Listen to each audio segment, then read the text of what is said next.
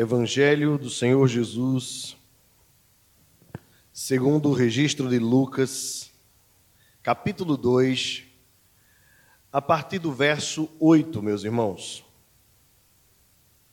Diz assim a Sagrada Escritura: Havia naquela mesma região pastores que viviam no campo e guardavam o seu rebanho durante as vigílias da noite.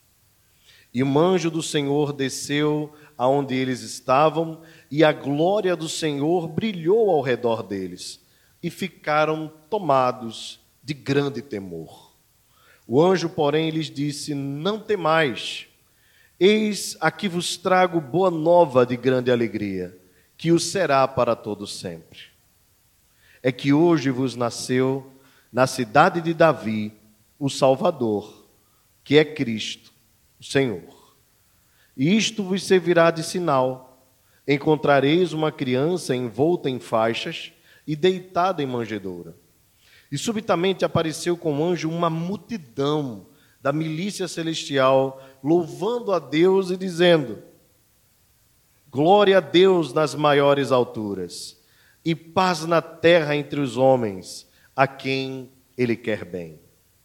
E ausentando-se deles os anjos para o céu, Diziam os pastores uns aos outros: Vamos até Belém e vejamos os acontecimentos que o Senhor nos deu a conhecer.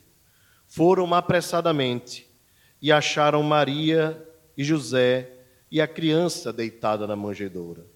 E vendo-o, divulgaram o que lhes tinha sido dito a respeito deste menino. E todos os que ouviram se admiraram das coisas referidas pelos pastores. Maria, porém, guardava todas estas palavras, meditando-as no coração. Voltaram então os pastores, glorificando e, e louvando a Deus por tudo o que tinham ouvido e visto, como lhes fora anunciado. Amém. Senhor nosso Deus, nós te agradecemos pela beleza da tua palavra. Te louvamos pela vida do evangelista Lucas, pelo registro tão dedicado, tão apurado que ele fez da tua palavra, dos fatos que ocorreram quanto ao nascimento do nosso Salvador. Sabemos que ele não foi uma testemunha ocular, mas que através de suas pesquisas pôde encontrar, inspirado pelo teu Espírito Santo, registro para nossa edificação e para nossa salvação. Bendito sejas tu, Senhor, que preservaste esta palavra. Bendito seja o teu nome, porque tu inspiraste homens para o registro delas. Louvamos-te também pela vida dos nossos irmãos que traduziram a tua palavra para a nossa língua, para o português. E hoje nós podemos meditar com tranquilidade na tua palavra, por causa da vida e dedicação desses homens. Levanta, Senhor, homens e mulheres, letrados, dedicados, zelosos, para que outras nações tenham o mesmo privilégio que nós temos. Te agradecemos por tudo e te pedimos, fala ao nosso coração, em nome de Jesus. Amém. Meus irmãos, o tema da mensagem de hoje é Glória in excelsis. E assim como nos outros cânticos, os sermões da Natividade que nós estamos reservando para este mês, eles estão baseados em palavras do latim. Glória nas alturas. Foi o cântico da milícia celestial registrado aqui no texto que nós acabamos de ler. Nós já meditamos no Magnificat, o cântico de Maria, e também meditamos na semana passada no Benedictus, o cântico de Zacarias. Hoje, portanto, é a vez de nós conhecermos um pouco mais desse texto, que talvez para nós seja muito comum neste período do Natal porque nós ouvimos as canções natalinas, muitas delas são belíssimas, a maioria, e uma delas é aquela que diz: glória a Deus nas alturas, né? Até os piscas-piscas, né, das árvores de Natal que a gente compra, até os mais baratinhos cantam a melodia a, cuja canção diz glória. Cante comigo. Glória a Deus nas alturas. Muito bem. Vejam como vocês estão afinados, né? E é essa glória nas alturas que nós vamos proclamar nesta noite também, junto com os anjos que proclamaram uma milícia celestial há cerca de dois mil anos. Meus amados e queridos irmãos, o nascimento de Jesus já havia acontecido. Se você observar o capítulo 2, no início do texto, a Bíblia diz que no período em que César Augusto publicou um decreto é, obrigando, né, ou convocando toda a população a passar pelo censo, um recenseamento, é, todos foram ou deveriam ir voltar para a sua própria cidade, a cidade natal. José então saiu da Galiléia, especialmente de Nazaré, a cidade onde ele morava, e foi para a Judéia, para a cidade de Davi, também conhecida como Belém, a famosa cidade de Belém. Ele era, portanto, um descendente real, ele tinha o privilégio de ser da descendência do rei Davi. Deveria então, como homem da casa, alistar-se e cumprir o recenseamento. Quando então completou os dias, o texto nos diz que Maria deu à luz o menino, primogênito. Aqui um detalhe importante, né? Porque Lucas faz questão de registrar o fato de que Jesus não foi o único filho de Maria, que Maria deu à luz outros filhos. Jesus então fora o primogênito, foi o primogênito. Enfaixou o menino e colocou numa manjedoura. Aqui um outro detalhe que pela manhã nós comentamos durante a exposição do Catecismo de Heidelberg. O nosso Senhor, sendo rico, se fez pobre, para que pudesse então, na sua humilhação, cumprir totalmente o plano de Deus em obediência, para sendo fiel, para que sendo fiel na sua humilhação, desde o nascimento até a morte, morte de cruz, fosse por Deus exaltado sobremaneira, que lhe fosse dado um nome sobre todo nome, para que ao nome de Jesus todo joelho se dobre nos céus e na terra e até debaixo da terra, e toda língua confesse que Ele é o Senhor, para a glória de Deus Pai. Portanto, na sua humilhação, ele nasceu num simples lugar, numa manjedoura Possivelmente, naquele momento, muitas pessoas afluíam para Belém e não havia, como o próprio texto diz, lugar na hospedaria, um lugar adequado para que Maria e José pudessem repousar.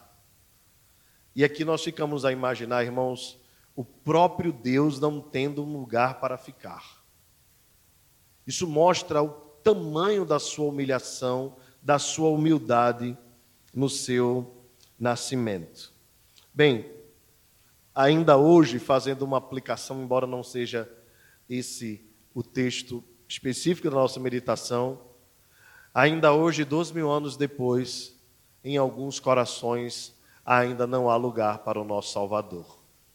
É lamentável que neste período as pessoas se importem com tantas coisas fúteis e banais e até mesmo programem para este período a, a, a bebedices e, e, a dedicação até à gula mesmo, porque às vezes a, as pessoas comem tanto neste período que chegam a passar mal.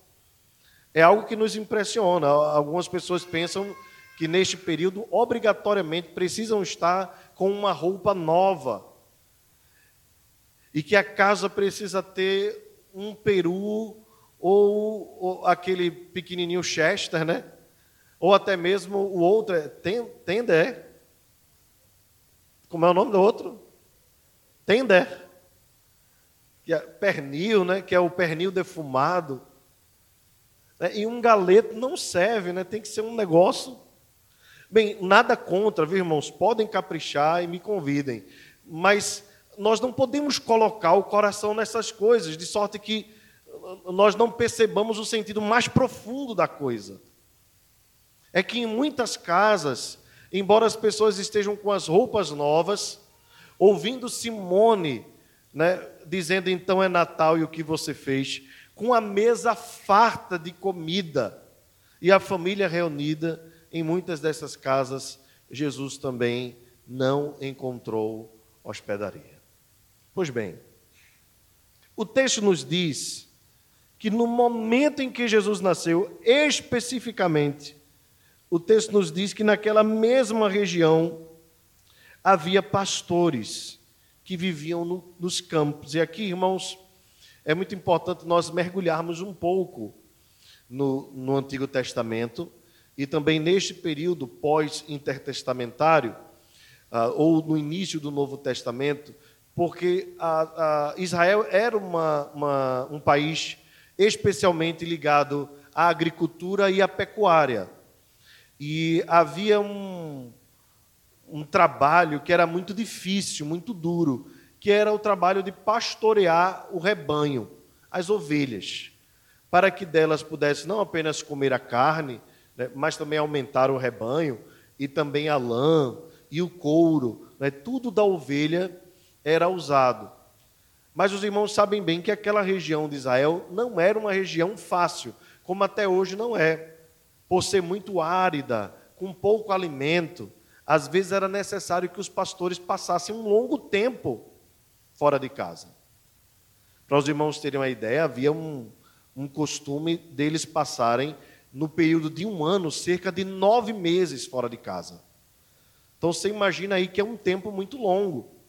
Tanto que no caminho, para proteger as ovelhas, tanto dos ladrões quanto dos lobos, eles faziam os famosos apriscos, né? Era um, um, um cercado de pedras com espinhos por cima, onde só havia um local para entrada e saída. E geralmente, durante as vigílias da noite, o pastor deitava-se ali, a fim de proteger o seu rebanho. Muitas vezes munido de um armamento simples, que era uma funda, semelhante àquela que Davi usou né, para jogar a pedra no gigante Golias. E falando nele, Davi talvez seja a figura que nós vejamos logo de cara quando nós pensamos num pastor, né? Se os irmãos lembram bem, quando o profeta Samuel chegou à casa de Jessé para ungir um novo rei para Israel, ah, Davi não foi apresentado pelo seu pai. Por quê? Porque os pastores, ou o trabalho do pastoreio, era dado aos mais novos ou aos mais insignificantes da família.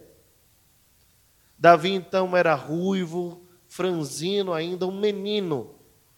Quando Jessé depois, Samuel depois de ter ungido todos os filhos de Jessé, pergunta: há mais algum filho teu que não está aqui? Porque Deus lhe havia falado ao coração: não vejo a aparência, eu vejo o coração. E Deus queria Davi, o jovem pastor. Foi ungido rei de Israel, ainda que não tenha assentado no trono naquele momento, Deus já estava o guiando para aquele trabalho.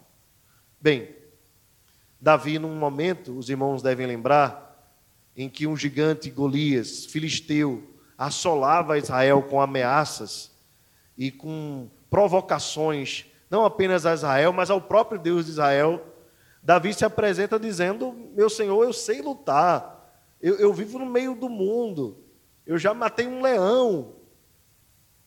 E assim as suas experiências contaram. E naquele momento, como os irmãos bem sabem, ele não quis vestir a armadura de Saul, ele foi na força do Senhor e derrubou o gigante Golias. É esse Davi, irmãos, que nos traz uma figura maravilhosa sobre os pastores. Na verdade, sobre o pastor, o supremo das ovelhas. É esse Davi então que diz: O Senhor é o meu pastor, nada me faltará. Ele me conduz a pastos verdejantes.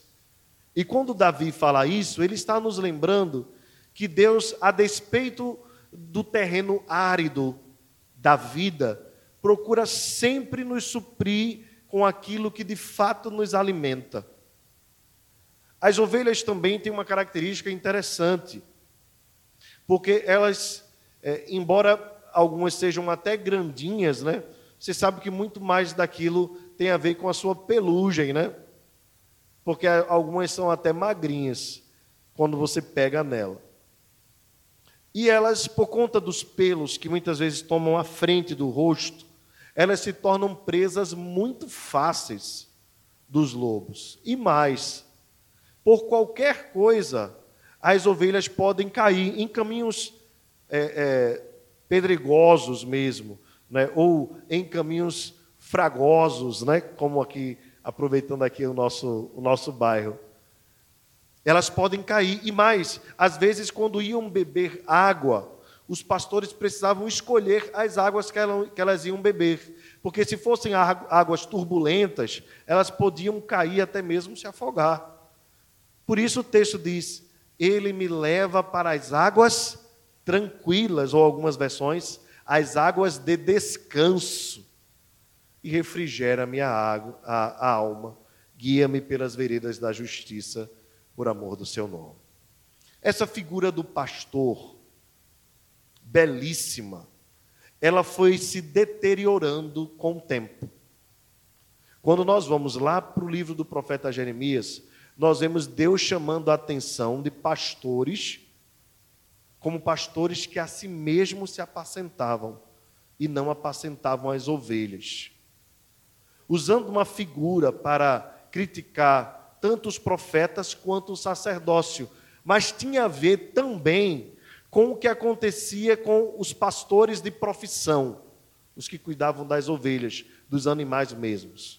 Alguns deles, por conta do longo tempo passado fora, adquiriam vícios e malícias.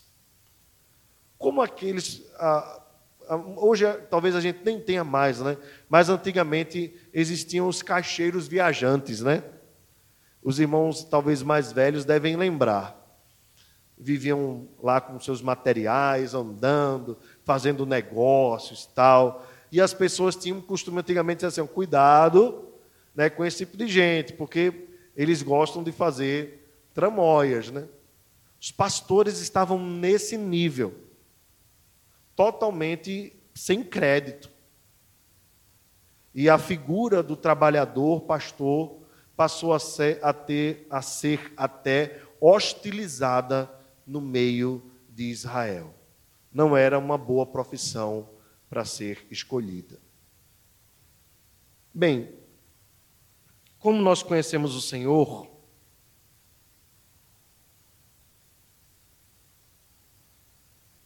e sabemos que os seus caminhos não são os nossos caminhos, e que os seus pensamentos não são os nossos pensamentos, a narrativa de Lucas nos surpreende, dizendo que, no momento em que Jesus nasceu, naquela mesma região, pastores que viviam no campo e que estavam cuidando dos seus rebanhos durante a vigília da noite, a estes homens apareceu um anjo do Senhor. Aqui nós não temos a descrição de qual seria o anjo, como foi o caso com Maria. Mas observe aqui que é no singular. E, e, o anjo do Senhor é possivelmente o mesmo anjo que estava servindo a Deus, ministrando, trazendo as notícias. Possivelmente, nós não temos como afirmar, possivelmente se trata aqui do anjo Gabriel. É uma grande possibilidade. Ele já havia estado com José, ele já havia estado com Maria, e possivelmente ele estava servindo também neste momento do nascimento do nosso Senhor.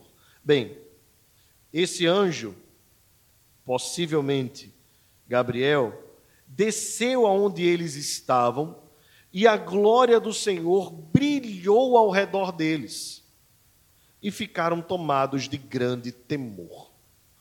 O que nos surpreende aqui na narrativa, que eu estava falando anteriormente, sobre os planos de Deus não serem os nossos, e os pensamentos de Deus não serem os nossos, é que talvez na ideia da maioria do povo de Israel, Cristo deveria aparecer aos doutores da lei. Cristo deveria aparecer, quem sabe, ao grupo de sacerdotes, ou aqueles que serviam no sinédrio, ou aqueles que eram bem religiosos.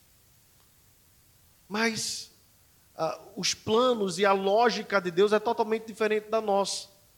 Ele vai exatamente àqueles que eram mais desprezados, mais hostilizados, como um médico que não vai em busca dos sãos, mas sim daqueles que estão doentes. Jesus vai, ou o anjo vai aos pastores que estavam no campo, desprezados pela família, talvez esquecidos, ou só lembrados quando fosse o momento de trazer o lucro do seu trabalho, eles não foram esquecidos por Deus a glória do Senhor brilhou ao redor deles e eles ficaram tomados de grande temor. Meus irmãos, aqui eu faço uma aplicação que eu creio ser importante para as nossas vidas e para os nossos corações. Nós devemos, da mesma forma, nos sentirmos privilegiados de termos sido alcançados por esse Jesus por este Evangelho de Cristo. Nós não éramos os melhores e nem somos os melhores. A mesma graça que foi derramada sobre a vida dos pastores foi derramada também sobre as nossas vidas.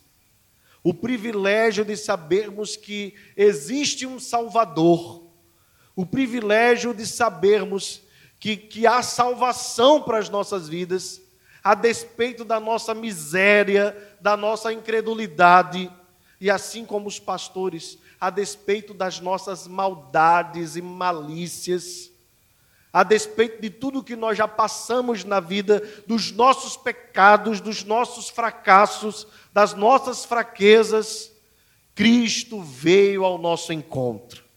A mensagem do Evangelho chegou ao nosso coração. Não é porque nós somos fortes, mas porque nós somos fracos. Não é porque nós somos sãos, mas porque nós éramos doentes. Não, era, não é porque nós somos bons, mas porque nós somos maus. Por isso Cristo veio ao nosso encontro. Ninguém necessita de um Salvador se não estiver perdido. Ninguém necessita de libertação se não estiver condenado. Ninguém necessita de ter paz com Deus se não estiver com guerra. E a despeito da nossa miséria, e até mesmo dos preconceitos que haviam contra a nossa vida, porque muitos de nós aqui outrora fomos, fomos apontados como aqueles que não tinham jeito. Muitos de nós aqui fomos desprezados. E muitos de nós ainda somos desprezados. Aqui um detalhe importante. Muitos de nós ainda passamos por perseguições e humilhações, porque não somos da conformidade deste mundo, mas Cristo veio ao nosso encontro, nos amou, nos salvou e nos redimiu. Bendito seja o seu nome. Meus irmãos, o texto continua. O anjo disse a eles: Não temais. Aqui é um outro ponto importante, né? Interessante porque foi a mesma palavra que ele disse para José: Não temas receber Maria como tua esposa. A mesma palavra que foi dita a Maria foi dita também aos pastores. Eu falei na semana passada e relembro aos irmãos: havia 400 anos que Deus não se manifestava a Israel, desde Malaquias, o último dos profetas da antiga aliança, ou os profetas que escreveram, né? 400 anos Deus ficou em silêncio com o seu povo. E agora, como diz o apóstolo Paulo, na plenitude dos tempos, Deus manifestou sua graça através do seu filho. Os anjos, então, foram os emissários de Deus, os ministros de Deus, os servos de Deus e do seu povo, para anunciar isto que está acontecendo. É uma boa notícia de grande alegria. Hoje vos nasceu na cidade de Belém o Cristo de Deus, o Senhor. Outra coisa, irmãos, importante é que o anjo diz que essa grande notícia de grande alegria será para todo o povo. Todo o povo. E é muito importante, irmãos, que nós entendamos aqui a, a, a questão missional que o anjo está apresentando. Assim como nós lemos durante o momento de intercessão que o evangelho deveria ser pregado a toda criatura, aqui nós encontramos um relato missional no momento do nascimento de Jesus, sendo proclamado pelo anjo. Ou seja, através dos pastores e de outras testemunhas, todos deveriam ficar sabendo que o Cristo do Senhor nasceu na cidade de Belém, o Salvador do mundo. Essa é a boa nova de grande alegria. Meus irmãos, em contraste com a boa nova de grande alegria, é necessário nós entendermos que existe uma má nova ou uma má notícia de grande tristeza. Para que a alegria possa brotar no coração de maneira verdadeira e firme, é necessário que as pessoas conheçam a má notícia. E a má notícia aconteceu no Gênesis, no capítulo 3 quando o homem caiu em pecado e desobedeceu a Deus, quando Deus disse: Vocês podem comer de todo fruto do jardim, menos daquela árvore do conhecimento do bem e do mal, dela não comerás, porque no dia em que comerdes, certamente morrerás. O homem então preferiu ouvir a voz do diabo, a serpente, e não obedecer à voz de Deus e a má notícia chegou ao coração de Adão e de Eva, e se espalhou como uma semente maldita no coração dos seus filhos, de tal sorte que todos nós nascemos em pecado e em pecado fomos concebidos. E essa é a má notícia que o homem precisa compreender e entender para que a boa nova de alegria tenha sentido na sua vida.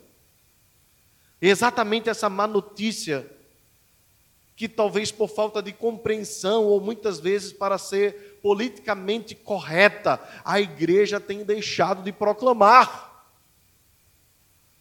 As pessoas no mundo acreditam que Deus está feliz, feliz com elas. As pessoas do mundo não entendem que Deus está irado com elas, que Deus está insatisfeito, que Deus está aborrecido da raça humana. Isso eu não estou me referindo necessariamente às pessoas que praticam atrocidades. Essas apenas manifestam de forma ainda mais clara a maldade que há no coração de todo homem, pois todos pecaram e destituídos estão da glória de Deus. O Senhor dos céus olhou e viu que não havia justo nenhum sequer. Antes todos se extraviaram, se desviaram, a uma intentaram o mal contra Deus. A má notícia é que nós estávamos perdidos. A má notícia é que nós estávamos mortos. E a má notícia é que nós, embora perdidos e mortos, não estávamos nem aí para isso. A boa nova chegou ao nosso coração. Bendito seja o nosso Salvador.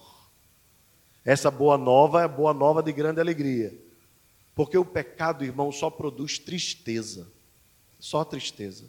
O distanciamento de Deus, irmãos, só produz tristeza. É alegria ilusória. É falso contentamento. É falsa satisfação. Mas em Cristo há plena paz, alegria, segurança e consolação. E é isso que nós precisamos proclamar, meus irmãos.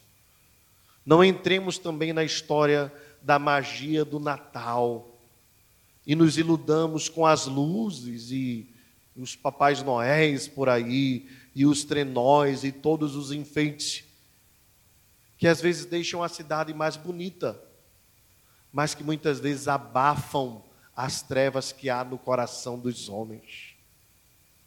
São essas trevas que nós precisamos proclamar para que, compreendendo a miséria em que estão, os homens possam buscar a Deus desesperadamente. Há um sermão famoso pregado por Jonathan Edwards, chamado Pecadores nas Mãos de um Deus Irado. A história nos conta que aquele puritano avivalista, enquanto pregava, as pessoas subiam pelas paredes e gritavam em desespero. Ah, meus irmãos, nós precisamos proclamar a este mundo as trevas em que vivem. É urgente, é urgente. As pessoas precisam entender que, apesar de terem saúde, ou de terem um bom emprego, ou de não estarem passando por graves problemas familiares, ou por, apesar de o mundo inteiro estar enfrentando uma crise, ainda seja possível nós irmos ao mercado com aperto. Mas isso não significa que está tudo bem. E que, pelo contrário, isso pode ser uma operação do próprio erro, trazendo ao homem uma paz ilusória, quando na verdade o seu coração está em guerra. Por isso, meus irmãos, todo coração sem Deus é um campo missionário. Que nós aproveitemos o Natal para falar de Jesus, para proclamar Jesus, as boas novas de Jesus, que suplantam as más notícias da morte, do inferno e do pecado. Isso tem que ser para todo o povo. Todas as pessoas precisam conhecer. Importante, irmãos, instruirmos os meninos. Importante, quem sabe, sermos criteriosos em aquilo que nós vamos assistir agora no final do ano, relacionado ao Natal. Sermos cuidadosos com essa história de presentes, coisas que possam maquiar o verdadeiro sentido. Não sou contra você dar presente, não sou contra você fazer uma boa ceia, nem mesmo você enfeitar a sua casa. Mas não esqueça nunca, essas coisas não substituem a beleza do Natal, na simplicidade. Enquanto nós vemos por aí aquele caminhão da Coca-Cola, né? Fazendo aquela iluminação e as pessoas correndo atrás para tirarem foto. Quanto ao verdadeiro sentido, ao aniversariante, as pessoas fogem contra ele e não ao encontro dele. Pois bem, queridos, o texto nos diz que o anjo proclama o nascimento do Salvador. Observe aqui, irmãos, três características que o anjo proclama aos pastores a respeito dele. Primeiro, ele é o Salvador. Segundo, ele é o Cristo. E, em terceiro lugar, ele é o Senhor. Era um menino ainda, recém-nascido, talvez ainda inchado, mas ele era o Salvador do mundo, o Cristo enviado de Deus e o Kyrios, o Senhor. Essa palavra aqui é muito importante, todas elas, cada uma delas daria um sermão. Mas eu queria me ater, como já falei do Salvador, e que esse Salvador foi enviado por Deus, o Cristo, eu queria rapidamente lembrar aos irmãos que neste período, como o próprio texto nos afirma no início do capítulo 2, esse era o dia, era o período, o período em que em Roma, em todo o Império Romano, César Augusto era o imperador. Quirino era o governador da Síria. Herodes estava ainda também no circuito, como nós sabemos. Mas aqui os pastores ouvem falar de um senhor, um senhor que ainda era menino e que não era romano. Um senhor que não era rico e que não havia nascido em Jerusalém. Um senhor que não estava assentado num trono, mas que estava numa manjedoura. Um senhor que não estava num palácio, possivelmente numa caravansarais, em meio aos animais um estábulo. Mas era o Senhor de toda a glória. Era o Senhor de toda a terra. É o Deus do universo. Era o Senhor dos senhores. É aquele a quem todo joelho se dobrará. Dos céus acima dos céus, na terra e abaixo da terra é o Senhor diante de quem todos os governantes deste mundo se prostrarão, se humilharão, se deitarão e não terão coragem nem mesmo de olhar a sua face. O Senhor dos Senhores. Bendito seja o seu nome. Subitamente, diz o verso 13, apareceu com um anjo uma multidão da milícia celestial, exatamente neste momento. E louvava a Deus, dizendo: Vamos ler juntos, verso 14? Glória a Deus nas maiores alturas, e paz na terra entre os homens a quem Ele quer bem. E eu quero focar aqui no verso 14, depois a gente passa rapidamente os outros versos. O cântico dos anjos, o Glória in excelsis. Qual o significado deste cântico? Um verso tão pequeno, um cântico tão pequeno. Mas eles estão dizendo que este evento é um evento que vem do próprio Deus, o qual é digno de toda glória. E aquele menino era o próprio Deus, o Cristo de Deus, o Salvador de Deus, o Senhor.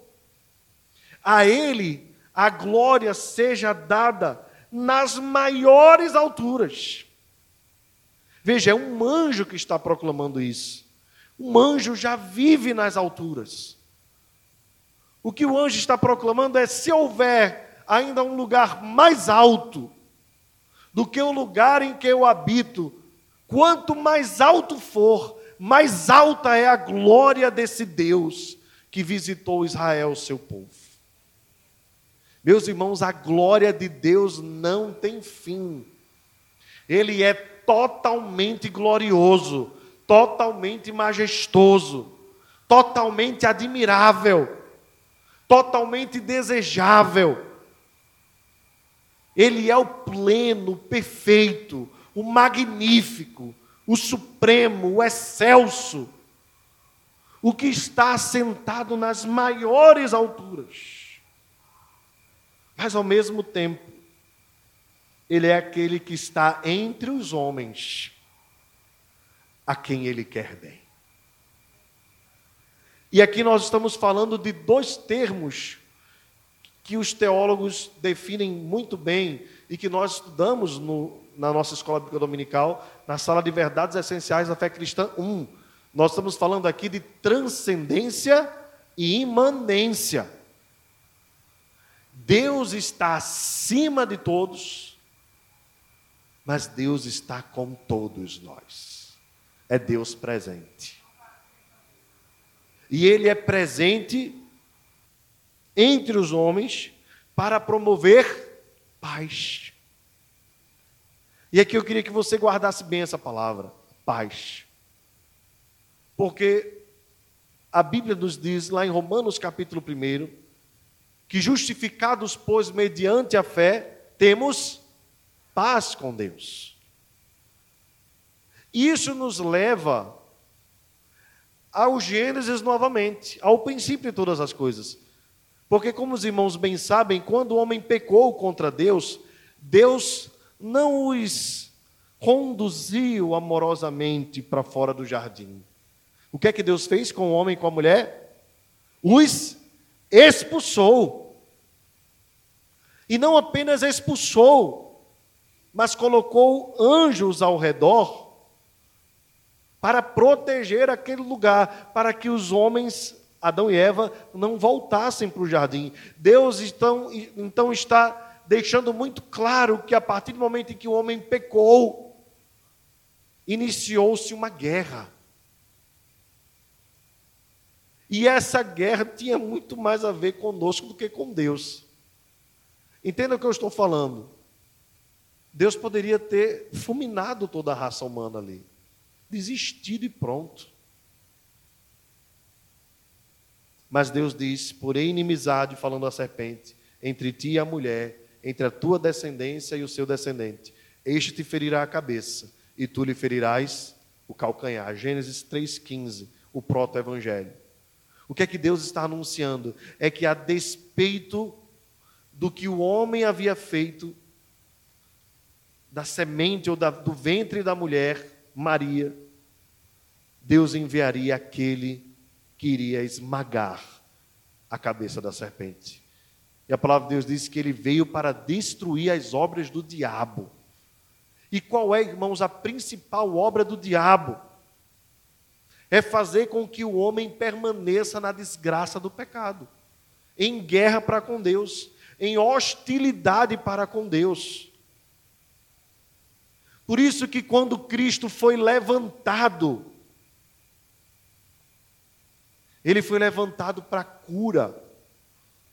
Assim como a serpente foi levantada no deserto, e todo aquele que olhava para a serpente de bronze era curada, Cristo foi levantado para curar todo aquele que crer nele.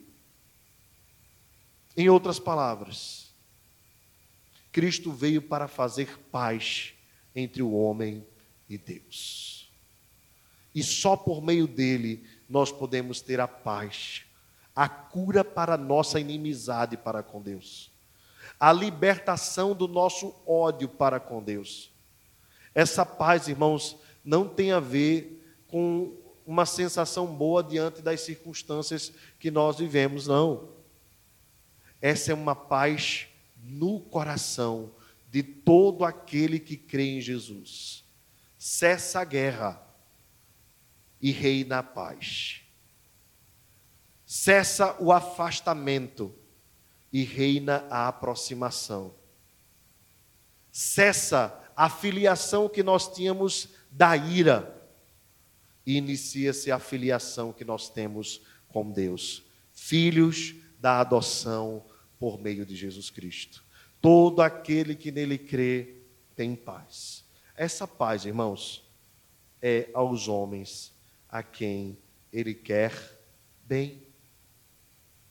Não é uma paz a todos os homens, mas aqueles a quem ele quer bem. Há aqui, irmãos, uma ação ativa de Deus em manifestar esta paz ao coração daqueles a quem ele de antemão escolheu para serem seus filhos é a quem Ele quer bem. Nós não sabemos quem somos estes, sabemos de nós mesmos. Por isso devemos anunciar o Evangelho a toda criatura, porque é uma boa notícia para todo o povo. Mas essa paz só habita no coração daqueles a quem Deus, de antemão, predestinou justificou e glorificou. Que nós sejamos gratos, irmãos, por termos sido eleitos por Deus antes da fundação dos tempos, para vivermos em paz. Até quem não crê na eleição foi eleito. Porque Deus é gracioso. Deus é gracioso. Essa eleição não foi aos homens de boa vontade. Já viu como às vezes se muda, né? Paz na terra aos homens de boa vontade. Quem são os homens de boa vontade? Se Deus viu do céu, não havia justo nenhum sequer. Os pastores eram os homens de boa vontade? Não, irmãos. O homem natural está morto para Deus.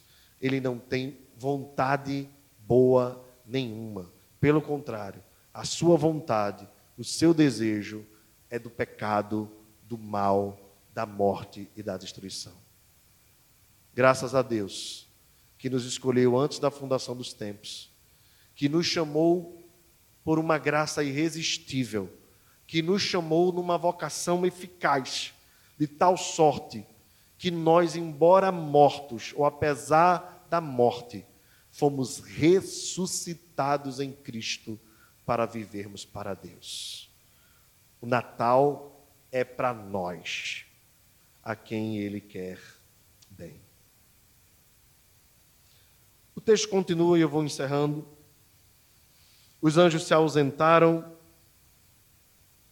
se comprometeram em ir até Belém, sabiam que os acontecimentos não eram naturais, eram extraordinários, foi o próprio Senhor que deu a conhecer a eles, diz o verso 15. Se apressaram, acharam então Maria, José e a criança deitada na manjedoura. Vocês devem imaginar a cena como foi singela.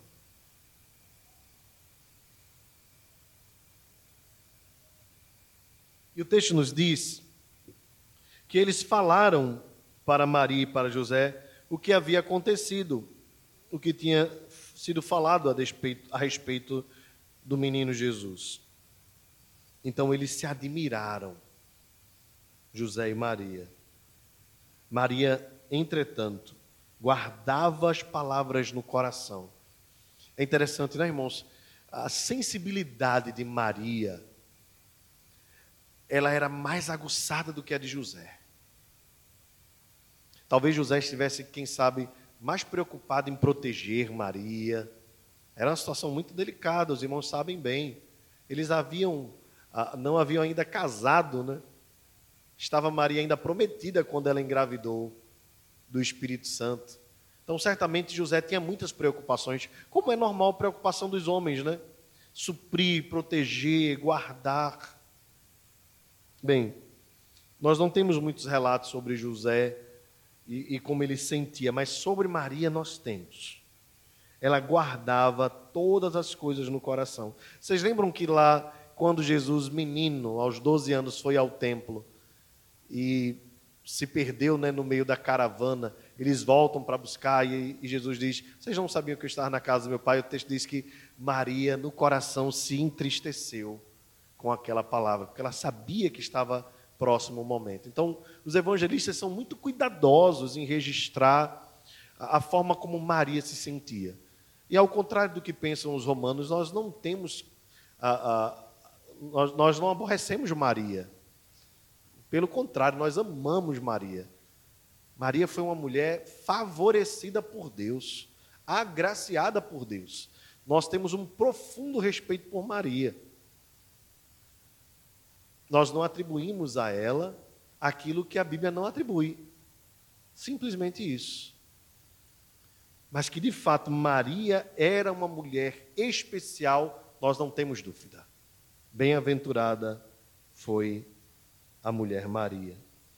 Ela guardava, meditando. Você imagina então Maria tentando juntar as peças, irmãos. Eu acho que era assim na cabeça dela cada evento, o anjo falou, aí vem Isabel, aí os bebês cheios do Espírito Santo dentro do ventre, aí ela volta, quando Isabel dá à luz o menino, E aí tem um recenseamento, eles precisam ir rápido e não tem lugar. E aí aparecem os anjos, aparecem a, a, os pastores, tal, e contam toda a história. Então as coisas estavam. O, o quebra-cabeça que para nós já está montado, né? Na cabeça de Maria estava montando e ela estava vivendo em loco. Não era nada virtual, né? E não era nada com o outro. Os meninos estavam me contando aí do metaverso, né? Metaverso? Negócio aí que vai rolar aí no futuro, vai botar um óculos para viver numa dimensão virtual, tal. Um negócio doideira aí. Se você não entendeu, não se preocupe, eu também não entendi nada. Mas é, é, é uma é realidade virtual, né? É isso que se chama? Me ajudem aí. Realidade virtual. Como é que pode ser realidade virtual, né? E a gente vai tentando explicar com o tempo. Né? A gente acabou de sair do SMS agora, está entrando no, no Zap Zap, né? Mas quando você abre o seu WhatsApp, você vê lá meta embaixo, né? No Instagram, meta, meta, meta, um projeto aí de, da vivência dessa realidade virtual tal. E dizem até que você vai estar tá lá na, fazendo exercício sem fazer. Aí eu até gostei dessa parte, né? Eu só não gostei da parte que você vai comer sem comer. Aí o negócio fica meio estranho. Se a gente puder escolher esse negócio, é bom, né? Bem, mas Maria não teve escolha, irmãos. Ela teve que viver a vida real. E ter na sua própria vida, na sua própria casa, nos seus próprios braços, a expectativa de tudo aquilo que os profetas proclamaram em toda a Escritura. Ela estava vivendo a realidade ali, meditando em cada coisa. O texto então nos diz que os pastores voltaram glorificando e louvando a Deus por tudo que tinham ouvido e visto, como lhes for anunciado. E aqui eu encerro, irmãos, dizendo o seguinte: a aparição do anjo aos pastores, anunciando o nascimento do nosso Salvador, é, na verdade, uma proclamação da graça. Uma proclamação de que Deus não faz distinção e nem acepção de pessoas.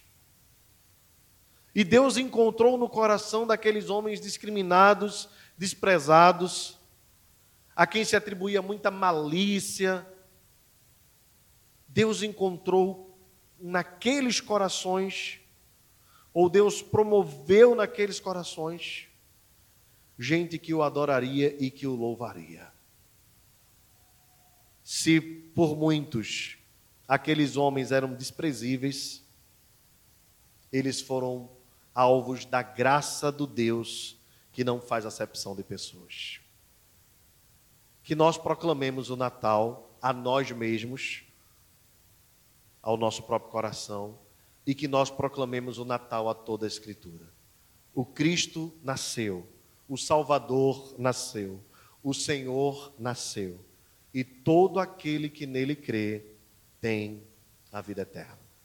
A despeito da sua fragilidade como um bebê, ele sempre foi e sempre será o Rei dos Reis e o Senhor dos Senhores. E nós almejamos o seu retorno, que ele venha nos buscar, para pôr fim a toda esta era amaldiçoada pelo pecado. E cremos que estaremos com Ele, para assim como os pastores, darmos a Deus glória e louvor por tudo que nós temos visto e ouvido.